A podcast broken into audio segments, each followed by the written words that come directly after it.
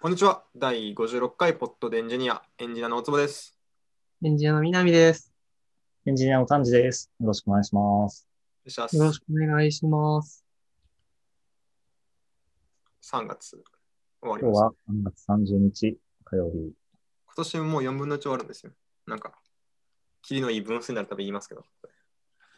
ああ、確かに言われてみたらそうですね。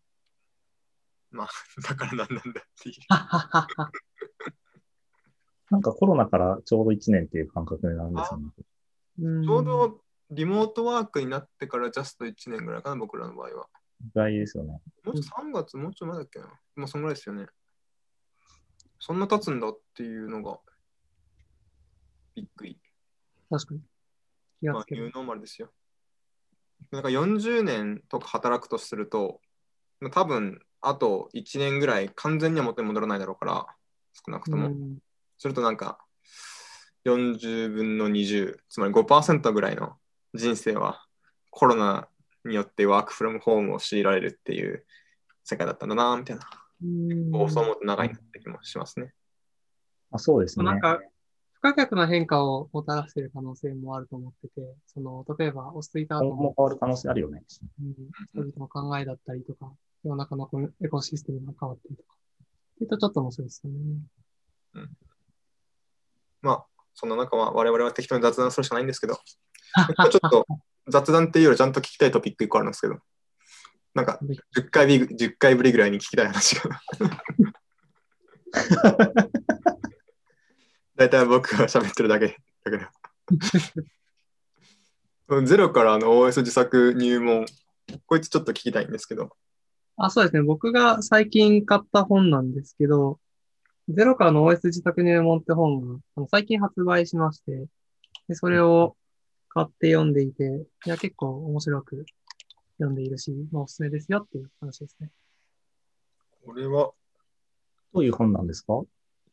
えっと、すごい端的に言うと、まあ OS を作りましょうみたいな本なんですけど、その作者の人はこの本向けに作っている、なんかみかん OS って名前の OS があって、まあそれを、まあ最初本当に何もないところから始めて少しずつ機能強化をしていって、まあなんか強力なものを作っていくみたいな。なんかそんな感じになって。これ系であの、あの、OS 自作30日でできる OS 自作入門って結構有名ですよね。ありますね、ありますね。なんか昔これや買ったんですよ。昔って1、2年前なんですけど、買ってやろうとしたら、最初にフロッピーにこのバイト列を書き込むじゃろって言われて、フロッピーなんかないよって思って、いや別にその全く本質的じゃない なくて、別に代替なんか代替したのもいっぱいあるんですけど、いや、フロッピーはないし、それを買うのめんどくさいしって思って、そこでもう一気になんかやる気なし失ったんですよね。なんかそういうところ、なんだろう、なんか、この、最初の取っかかりの部分で、そこはだってないもんみたいな、そういう時代にちょっと遅れてしまっているものって、まあ多少あるとちょっとテンション下がっちゃう気がするんですけど、これで言うと、そういこのゼロから OS 自作入門はどどうするんですか？えっと、そのデバイスみたいな話で言うと、USB に基本的には、その、まあ、カーネルの、なんですかね、バイナリーだったりとか、えっと、まあ、UEFI っていう、なんか、モダンな BIOS みたいなやつが読み込むためのバイナリーとかを書き込んで、USB ブートするみたいなうん。風になっているので、大坪くんも、その、やる気なくさずにできるんじゃないかなというふうにいいですね思いま。す。それ、なんか最近よく、ゆ 最近 USB メモリーないですよ、それは。あ僕買いましたよ、ちなみにこれみたいな。やっぱそうなんだ。まあまあ、フロッピーよりも全然ああるけど、ああ、全然、アクセシブル。と10年後にななくなってそうだなってちょっと思いました。まあそれはそうかもしれないですね。ハードウェアはどうするんですか？そのエミュレーターかなんかで行くのか、それとも普通の Mac で起動ししちゃうのか。なんかこれはとてもいい質問で、Mac でやると結構めんどくさいというか、ぶっちゃけ厳しいと思っていて、えっと、僕が今、あ、で、あと、まあ、エミュレーターでやる方法っていうのも一応この本ではちゃんと説明してくれていて、まあ、KEM っていうのを使って、その開発を進めることができるようになっています。ただ、まあ、実機でやる方が楽しいって人は、まあ、実機できるようになっていて、僕の場合は、なんか昔、10年前くらいに使っていた学生時代のパソコンみたいなのをちょっと引っ張り出してきて、そこに、まあ、USB 挿して、USB ブートした後ってことをやっています。そいつはまあもともと Windows として使ってた機体？まあ、Windows で、どっちか Linux にしていた機体みたいな。あ、なるほど、なるほど。で、ただなんか、入ってたのが Ubuntu 12とかあったから、なんかちょっと Ubuntu 20入れ直したりとかしてたんだけど、うんうんうんうん。まあでもそうですね、Windows 機として最初に買ったやつですね。なんか、そこら辺、太古の、なんかそういうので遊んでたのが太古の昔すぎても何も覚えてないんですけど、なんか BIOS の設定みたいなしてあげないとそもそも USB ブートもできないみたいなのありますそうそうそうそうそう、本当にその通りで、なんかそこがかなり、なんだろう、結局、最終的にどの BIOS が載ってるかとかで変わってくる部分なんだけど、僕の今持っている、使っているラップトップで言うと、まあ BIOS の設定を変えて、なんか USB を優先するっていうのを変えてから起動し直さないと、こっちからは起動しない。で逆に、そこさえ最初克服すれば、別にマシンの個体差みたいなのも気にしなくていいんですかね。ああ、でもそれもとてもいい指摘で、なんか大体気にしなくていいんだけど、僕が今ちょっと困っているのは、なんか今第6章くらいを読んでいて、そこでなんか USB デバイスっていうのをその今作っている OS の中では使えるようにするっていう章が出てきてるんですけど、まあ、そこでなんか USB3.0 前提のまあ実装をするっていう形になっていて、で僕に今持っている PC っていうのは USB2.0 だから、なんかそれはちょっと動かないなと思って、ちょっと、ちょっと今、新しく買うかどうかを迷ってるみたいな。そういう状態になっています。まあでもそれ以外で、特に序盤で、少なくとも僕が今読んでいた序盤で言うと、USB ブートさえできれば、まあ、あんまり困ることなく進められるかなというふうに思います。どういうワークフローでややるんですか？その例えば自分の好きなうんデバイスでコード書いて、ビルドして USB に入れ入れて、そいつを指すみたいな感じなんですか？それとも、そのマシン上で開発してリブートみたいな感じでやるんですか？えっと、まあ、いろんな形が取れるようになっているんだけど、この本はまず Linux 環境で基本的に開発環境を作るっていう、まあ、構成になっていて、なんかその、著者の人が開発環境構築用レポジトリみたいなのを用意してくれていて、まあ、そこを Git クローンしてきて、そこの手順に従って、まあなんかスクリプトとか走らせると、まあ、必要なものが揃った環境ができますってことになっています。で、その Linux っていうのは、なんかその MacBook 上でなんか VM で動かしてもいいし、この場合は今、この PC があの Linux 入ってるから、まあそこで開発もしている。でも、この著者の人は開発用マシンとなんか実験用マシンは分けてるみたいなことを確か書いていた気がします。なるほど。基本的に Linux でしか USB に、あごめんなさい。あ、ごめんなさい。バイナリーデータが書き込まれて、はい。それで、えっと、ビえっと、USB ブートで読み込まれてそうですそうですっていうその決められたフォーマットで、決められたディレクトリで決められたファイル名で書き込んでおいたら、まあそれを、その BIOS が勝手に見つけてくれて、そこから起動するってことをやってくれるので、でしかもそれもすごくこの本の中で丁寧に説明されているので、まあ、基本的に単純に従えばちゃんとそうなる。ちなみになんか Linux のカーネルの一部を使うとか、そそういうこともあるんですか？いや、なんかどこあ、までいや、そういうことは全然していなくて、えっと、なんか、あ基本的に Linux は、その、Linux のツールチェーンを使いたい、ツールチェーン、Linux の中で、その、開発環境を作りたいから、まあ、GCC とかいろんなものを使いたいので、Linux でやってるんですけど、別に、最終的にできる成果物に Linux の話は一切含まれなくて、うんはい。なので、なんだろう。まあ、Linux のカーネルに依存してるとかもないはず。僕の Linux 用意するのめんどくさいなって思っちゃったんですけど、なんか、どれぐらいその Linux やること大事そうな感じですか、今の雰囲気的には。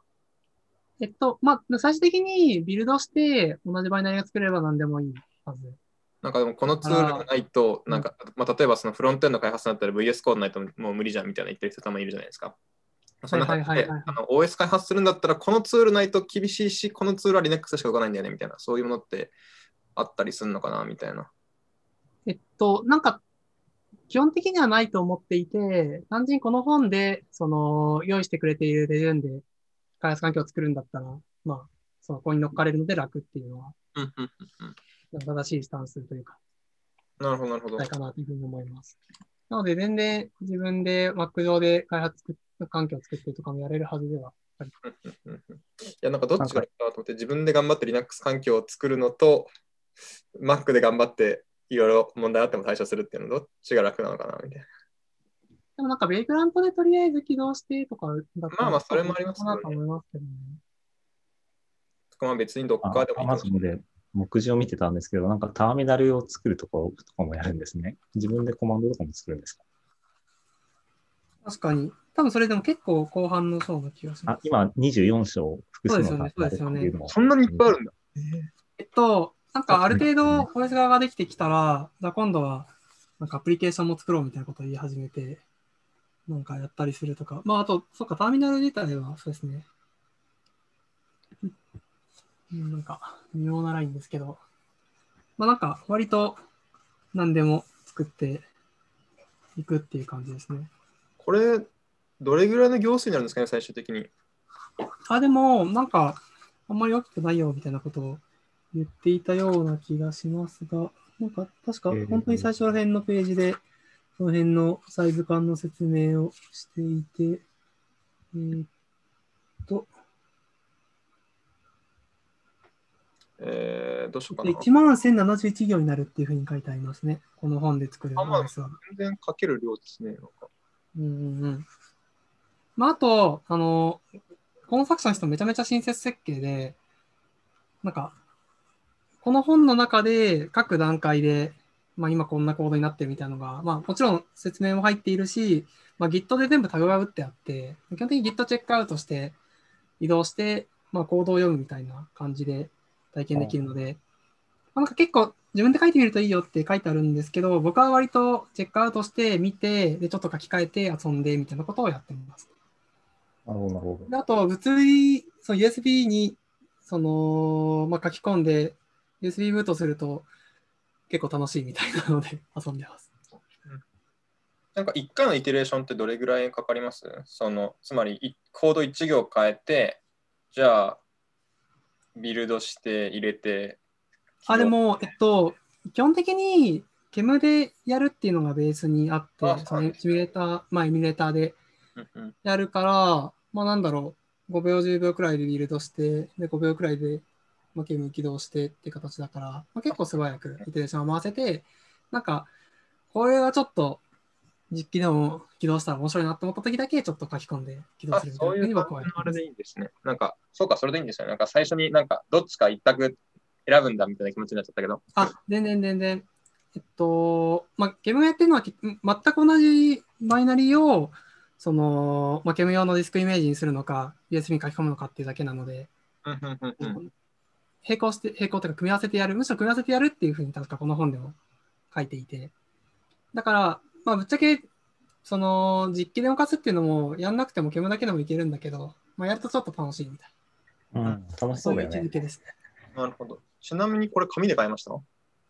僕は紙で買いました。紙在庫切れって買えない。あなんかいろんなところで在庫切れって出てるんだけど、なんか、ここだとちょっとありましたみたいなのを確か作者の人がツイートしてたような気がすえる。ー僕も細かい情報を忘れちゃったんですが。いやー、やりたいけど今やること多いんだよな。そうだよね。いや、僕もなんか、とりあえず、何抜きなしに買って、でも、他にもいろいろやることあるしなと思っていたら、なんか予想以上に面白くて、ちょっと今こればっかりやってます。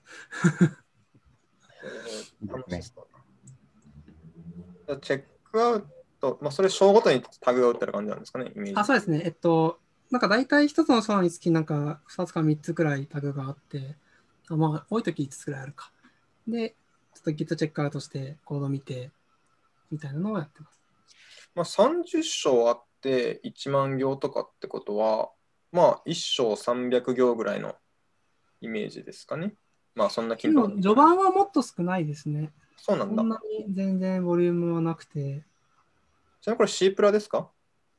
あこれ基本的に C++ ですね。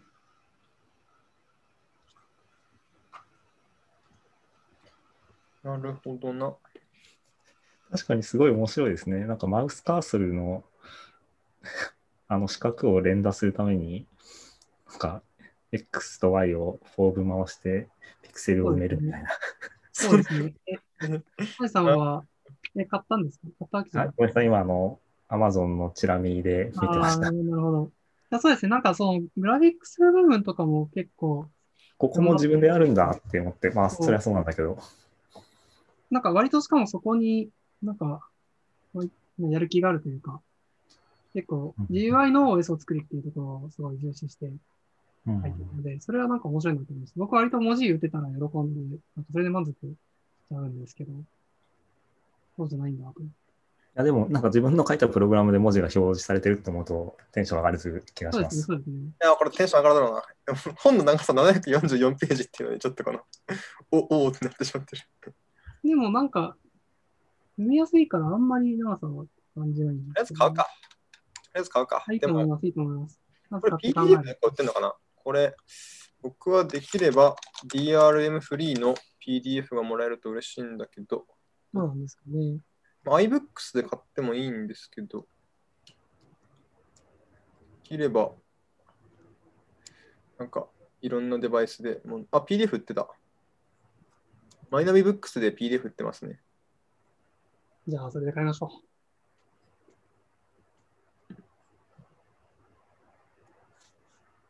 これで買うか。みんなこれで OS 作ります？う。いいと思いますよ。南 OS。ミまで一緒だし。どうす南 OS 作るか。でも本当文字打つの楽しいですよ。文字の表示するの。僕まだ表示しかしてない。えー、買うか、とりあえず。PDF? これマイナビブックス以外で売ってないのかな ?EPUB とかないのかなそうなんですかね。これ3月22日発売だから1週間前とかってことですよね、これ。そう、そうですね。あ、そうだね。えー、そうですね。最近すごいツイッターが賑わっていて、よく話題に上がってるの。ちょっとそのウェーブ、ビッグウェーブに乗りたいな。乗ってっか、ビッグウェーブ。気がつけばビッグウェブになってます。なんか、純駆動でもすごい売れていて、ランキングに乗ったみたいな。その、純コン駆動でピュータ関連書籍とかじゃなく、全体の、え？純駆動池袋店かな？どっかで。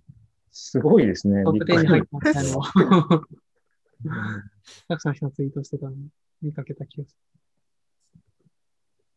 なんか今 GitHub のレポジトリ見てるんですけど、なんかその本自体のレポジトリ、つまりなんかサンプル PDF とかエラッタとか載ってるやつとかもすごいよくできているし、なんか頑張ってちゃんとメンテしてるっぽいし、る。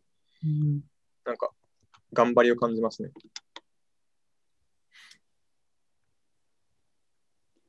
そうですね。View all tags。なるほど。え、え、これ、えーどうしよう。買うか、とりあえず。買 っまあ、買って考えるっていうてから考えていいですよね。かもしれないね。まあ、だっていや、4僕はどっちかっていうと、そのつもり、ちょっと寝かせようかなって最初は思ってたくらいだったので。マイナミブックス登録いるのかなまあちょっとじゃあ、この収録終わったらあ、あ後で買いましょですね。えー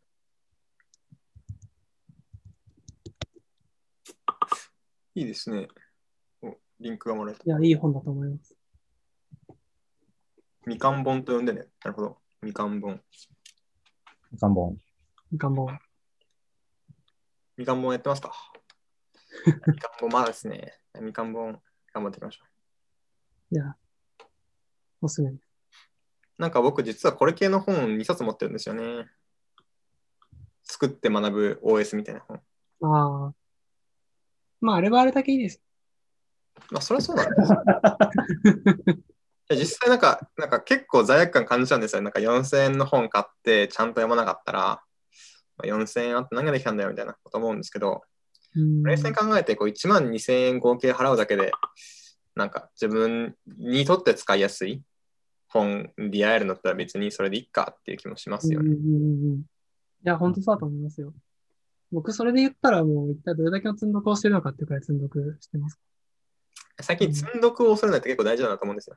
うんうんうん。いや、でもいいですね。あればあるだけいいっていう発想はすごい いや、資産からね。勇気が出る。まあ別になんか、本棚とか企業でもいいですからね。なんか会社の本棚とか、その別に読もうとして飽きたら別にそれでも損してないじゃないですか。会社の本棚に買っておいてあるだけだから。ああいう感じでこの斜め読みできるのやっぱいいなと思ってうん。うんうんなんか図書館ってそういう意味でいいんだろうなと思いましたけど、うん、ああ、そうですね。まあ、必ずしも新しい本あるわけじゃないんでっていうのもありますけど。そうですね。えーえーやるか。やります。僕もやります。を宣言した。いやいいですね。これ何時に始めたっけ？これ残り10分ぐらいまでわからないって問題があるな。まあ、適当に行きますか。適当に行きましょ15分ぐらい話したよね。ももう少しかな。次、引っこ引っ越しって書いてありますけど。う。ああ、引っ越しは、最近引っ越しをする予定で、まあなんか、いろいろやってるっていうの。それ OS 作ってる場合なんですか、それは。いや、それはすごくいい指摘で、あなんか一応、この土日に OS 作ってる裏で鍵受け取りに行ったりとか、なんか次の、まあ引っ越しに向けたいろいろ手続きとかもやったりしていたんだけど、そうなんですよね。いや、だからちょっとこれに時間を使っていいのかっていうのは、すごく耳が痛いことなんだけれども。いや、進めています。一応なんかもう場所は決まっていて、えっと、練馬のちょっと広いところに引っ越そうかなというふうに思っています。うん。ちょっとだからここの今住んでるうちの対境だったりとか、まああと新しく家電とかをいろいろ買わなきゃいけないので、まあそういうのをやっていかないとリモートワーク前提で考えてるんですよね。そうですね、リモートワーク前提で考えているので、まあうんその仕事部屋っていうのをリビング、ベッドルームとは別で用意してっていう。ちなみにそれはそのあ、どうぞどうぞ。その数年後とは2年後とかに、まあ、どうせ完全オフラインで働くってことはないだろうっていう、どこまで前提なんですか？それともまあ、その時はその時っていう。あ、そうですね。なんか状況変わったら別にまた引っ越すもできるし、まあ、あと、練馬、池袋にだったら数分くらいで行けたりするので、まあ、そこまで遠くないというか、全然いいまあ、全然23区内だし、その、山手線圏内とかにも、まあ、サクッと来れるから別にいいかなというふうに思ってうんうんます。なるほど、なるほど。今は練馬はいいとこですよ。やればいいとこですか？あ、サンジさんはご存知なんですね、今のこと。あ、なんか僕はあっち側に住んでたので、あ一時期。そうなんですね。はい。あの、有楽町線の池袋を越えたぐあたりに住んでましたね。ああ、じゃあ確かに そっちの方ですね。昔。ああ、知らなかったです。なんか駒込とかその辺のイメージが強かった。駒込もいいとこですよ。まあ、いいとこですか？いいところ多いですね駒。込は、駒込は商店街がなんかすごい活気があっていいですよ。いや、いいですよね。店街な。引っ越しか。引っ越しめんどくさいですね。まあそうですね。めんどくさいですね。なんか皆さん引っ越しうまそうだなって思ってましたけど。うまくはないよ。なんかちゃんとタスクを洗い出して、ちゃんと一個ずつ潰していくのうまそうって思ってましたけど。あ、でも、ちょっと to do リストは作って、するとか。これどこで管理するか問題ありますよね、トゥードゥリスト。あ、そうそうそう。それは本当にそうで難しかったんだけど、今一旦 Google Docs にちょっと情報集約してってやってます。うんなるほどなるまあ、一人で引っ越す場合と、なんか二人以上で引っ越す場合で難しさがちょっと違うところもありそうですね。ありそうですね。本当にそう。でも、引っ越したの楽しくないですか？引っ越し僕楽し。い。いや 引っ越しにまつわる諸々は結構が好きで、なんか新しい街に来て、あ、ちょっと、あ、そうだ、これも足りないんだねって前の家で当たり前だったもんね、みたいなことを思いながら、このいろんなもの買うみたいな。あ、ここになんか置けるじゃんとか思いながら、で、またちょっとホームセンター行って、あ、ここめっちゃ便利じゃんとか、いや、そういうの好きなんですけど、まあ、その、ね。いろんな新しいものね。っていうのがちょっとなんか、家をちゃんと一回すっからかんにしなきゃいけないっていうのが僕結構めんどくさいんですよね。あ、そうですよね。なんか特に、今回結構捨てるものもあるはずなんで、そういうのは難しいというか、学生の頃、なんか今の家に引っ越した時とかだと、物も全然なかったんで、結構簡単だったんですけど、それはちょっと面倒だなっていうのはありますねうん。サイトが見えて。なんで、その極論、新しい街に行って、お金いくらでも使っていいから家具とかを順番に何でも揃えていく。最初は何もないけど、不便だけど、まあ、みたいな感じのやつはもちろん大好きなんですけど、うん、引き払うっていうかね、そうですね。とか、あと家具、新しい家具配置決めるのもなんか最近だるくなってきたんですよね。LAN ケーブル、最近引っ越した時に、そのうん。有線 LAN で iMac つなげるように頑張って配線して、うんよしよしよしよしってなって、うんそしたら、そのケーブルじゃ足りないと。10メートルもあるケーブルなのに足りないと。天井を這わせるか、いやどうするかとか考える。いやめんどくさかったですね。うん。うん。一回構築した環境壊れちゃうのはやっぱちょっとめんどいっちゃめんどいな。うん。確かにそうですね。ハンジさんは引っ越し好きですか？僕好きですよ、さっきも言ったけど。いいです。なんかだるくはないんですか？うーん。なんか、僕結構その新しい街に来て楽しいなとか、単純にそういうのは好きで。ただそこはその楽しい方の引っ引っ越しの楽しい側面の方じゃないですか、それって。えめんどでもそんくさいもんなんですか？まあでもやん やんないといけないからやるっていうぐらいだけどな、そのつ詰める作業でしょ？偉いな。ああ期日が決まってればややるかな、その。うん。あ、そう、ひ技術を決めるっていうのが結構大事で、引っ越し業者の手配とかまだしてないので、そこをどうしようかなって今ちょっと思ってるんですよね。締め切りを決めたらちゃんとできるっていうのは、それは優秀な人間の発想ですよ、それは。そんなことはないから。でも引っ越しの to do って結構いろんなもの忘れていて、なんかガガスとか電気とかそういうのも含めてもう一回、なんだっけ、区役所に出し忘れて、マイナンバーカードを失効したことがあるので、あんまり下手ですね。マイナンバーカードって別にカード失効してもマイナンバーが変わるわけではない。変わるわけではないと思います。もう一回再発行っていうことになったけど、うんだるそう。なんかそういう ToDo 公開してほしいです、南先生の。確かに。これ全部埋めれば引っ越しが完璧っていうやつ。いやー、でも、なんかやっぱ状況によりますね。そうですね。反論が。ズームの時間があと 10, 10分ですねそ。うですね。お便りコーナーいきます。おお便りコーナー。お便りコーナーは僕がお便りコーナーをやりたいっていうだけの話なんですけど、お便り別にない？港区なんとかさんからのお便りですって言いたいだけなんですよ。なのであの、お便りを募集しませんか？お便り募集しましょ募集しましょう。はいなかったら僕、あの、偽造して作るんで。う。ただそれ言っちゃダメじゃないですか。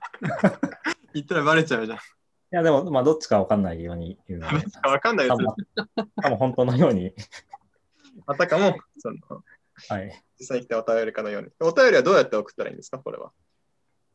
あ、どうします？ツイッターで送ってもらったらいいんですか、まあ、割と知ってる人が聞いてると思ってるので、ツイッターでも、某 Slack でも いいんじゃないですかね。お便りフォーム作りたいな、お便りお便りフォーム。あ Google フォームを作ればいいんですけどね。Google フォーム作りますか？あと実はアンカーから、なアンカーのアプリ持ってる人はアンカーから音声でお便り送れるって話ありますからね。まあ、音声でお便り送りたい人はあんまりいないかもしれないですけど。あれ結構不思議な文化だなって思って、そうなんですよね。結構敷居が高いよね。あとなんか、別の人のポッドキャストを聞いてるときに、その機能使ってる人いたんですよね。そのポッドキャストをやってる人自体は、なんか、もう喋りがめちゃめちゃ上手くて面白いんですけど、そのお便り部分はやっぱりそうじゃない人が話してるから、ちょっといつもとテンポが違って、なんか聞き取りにくくて、なんか、うんちょっと20秒ぐらいそれを聞かなくちゃいけないみたいな。ちょっとめんどくさいな。長いんですね、それが、しかも。そうなんでも20秒って意外となんか別にツイート1個分、2個分とかだと思うんですけど、そんなことないかな。なるほど、なるほど。なんかっていう感じで、あそんな嬉しいことあるのかなってちょっと思っちゃいましたけどね。じゃあ、僕らは Google フォームで募集しましょう。まあ、何でもあのですね。任意の方法で我々にお便りですって言ってくれたら、うん読み上げるかもしれない。おお便りって何をすればいいですか？ファンレターなんですか？その。丹治さん、いつも楽しく聞いてます。そういえば、丹治さんはいつもどんなコーヒーを飲んでるんでしょうか？みたいな、そういうやつ。ああ、それでもいいし、なんか質問みたいなことをちょっと想定してました。質問ね。大坪君は白金ランチはもうやめたんですか？とか。懐かしい話するな。いつからやってないんだろう。白金でランチしてないですからね、今。まあ物理的に行かないもんね。行かないですからね。なんかまあ、まあ質問でもしてますしね。コメントでもお便りを方法でおお便りを。はい。じゃあ、お便り募集して、いつ来るかですね。来るかですね。楽しみですね。はい。あと、もう、フォーオールマンカインドって何ですか？フォーオールマン、オーん？フォーオールマンカインドですね。フォーオールマンカインドというのは、えーっと、Apple TV プラスというサービスはご存知でしょうか？ああ、しはいはい。なんか MacBook を買った時に無料で使えるよって言われて、一瞬だけ使っ見たけど、あんまり興味がなくてやめました。なるほど。Apple TV 起動すると毎回出てきますあね。そうですね。まあ、一応ちゃんと説明すると、まあ、Apple が作った Netflix に相当するサービスうんで、まあ、動画配信があって見放題ってやつですね。で、キーとしては、多分全部 Apple エクスクルーシブな配信をしているんですよね。Apple が自分で作ったもの、まあ、もしくは買ったものもあるみたいですけど、なんか配信する権権利を。なんかその他人が作った映画を Apple TV ってブラン買って Apple TV プラスってブランドに載せて出してるやつも一部あるみたいですけど、もあるんですね。ネットフリックスオリジナルしかないネットフリックスみたいなイメージではあまあそうですね。で、そこで、えっと、ある、なんだろう、テレビシリーズに For All Mankind ってのがあって、これはちょうど今シーズン2をやってるんですよね。ちょっと、まあ結構好きで見てるんで、ちょっとおすすめですよっていう、あれですね。へーこれ何かっていうと、まあそのシーズン1のエピソード1の最初10分ぐらいネタバレするんですけど、あの、人類で初めて月に着陸した人は誰でしょう？はい、丹治さん。え、なんとかアームストロングさん。そうですね。ニール・アームストロングですかね。などこの人ですか？アメリカ？そうなんですよ。アメリカ人なんですよ。でもそそこってやっぱその当時はそのソ連とものすごい宇宙開発競争をしてたわけですけど、うんそこで仮にソ連が先に降りてたらどうなったんですか？っていう世界の話をしています。えーうーん。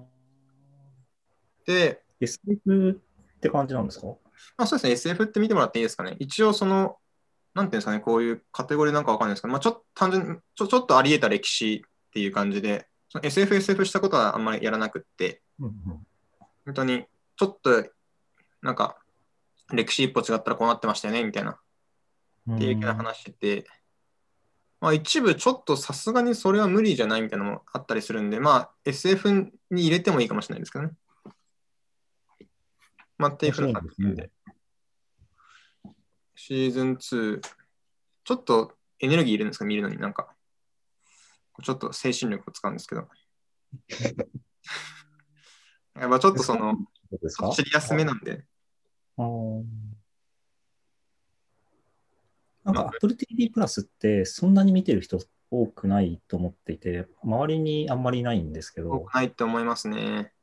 なんかそういう話ができないみたいなの、どどう思います？周りの人と。なんか、そうなんですよね。うん。みんな、まあ実際そんなすごいいいコンテンツがたくさんあるわけじゃないんですよ。今。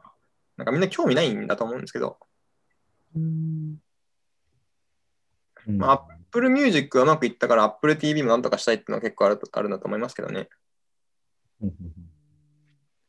えー僕、もし見れたら見るかもしれないです、ちょっと。えでも多分、普通にテック界隈にいる人全員無料で見れると思いますけどね。というのは、えっと、なんか Apple デバイス1個買ったらそこから1年間無料なんで、まあ1年に1個ぐらい Apple デバイス買うじゃないですか。あでも、確かに僕も去年買って、た多分見れると思います。iPhone 買ったり、Mac 買ったり、iPad 買ったりするじゃないですか。Apple TV だから。まあ2年に、いや1年に1個は買うでしょっていうんで、大体見れるんで。でも、なん、やっぱコンテンツ、なんでしょうね、なんかネットフリックスオリジナルはみんな、会社とかでネットフリックスオリジナルの話とか結構たまにするんですけどね、これ見たみたいな。見てないからあれ面白いなみたいな。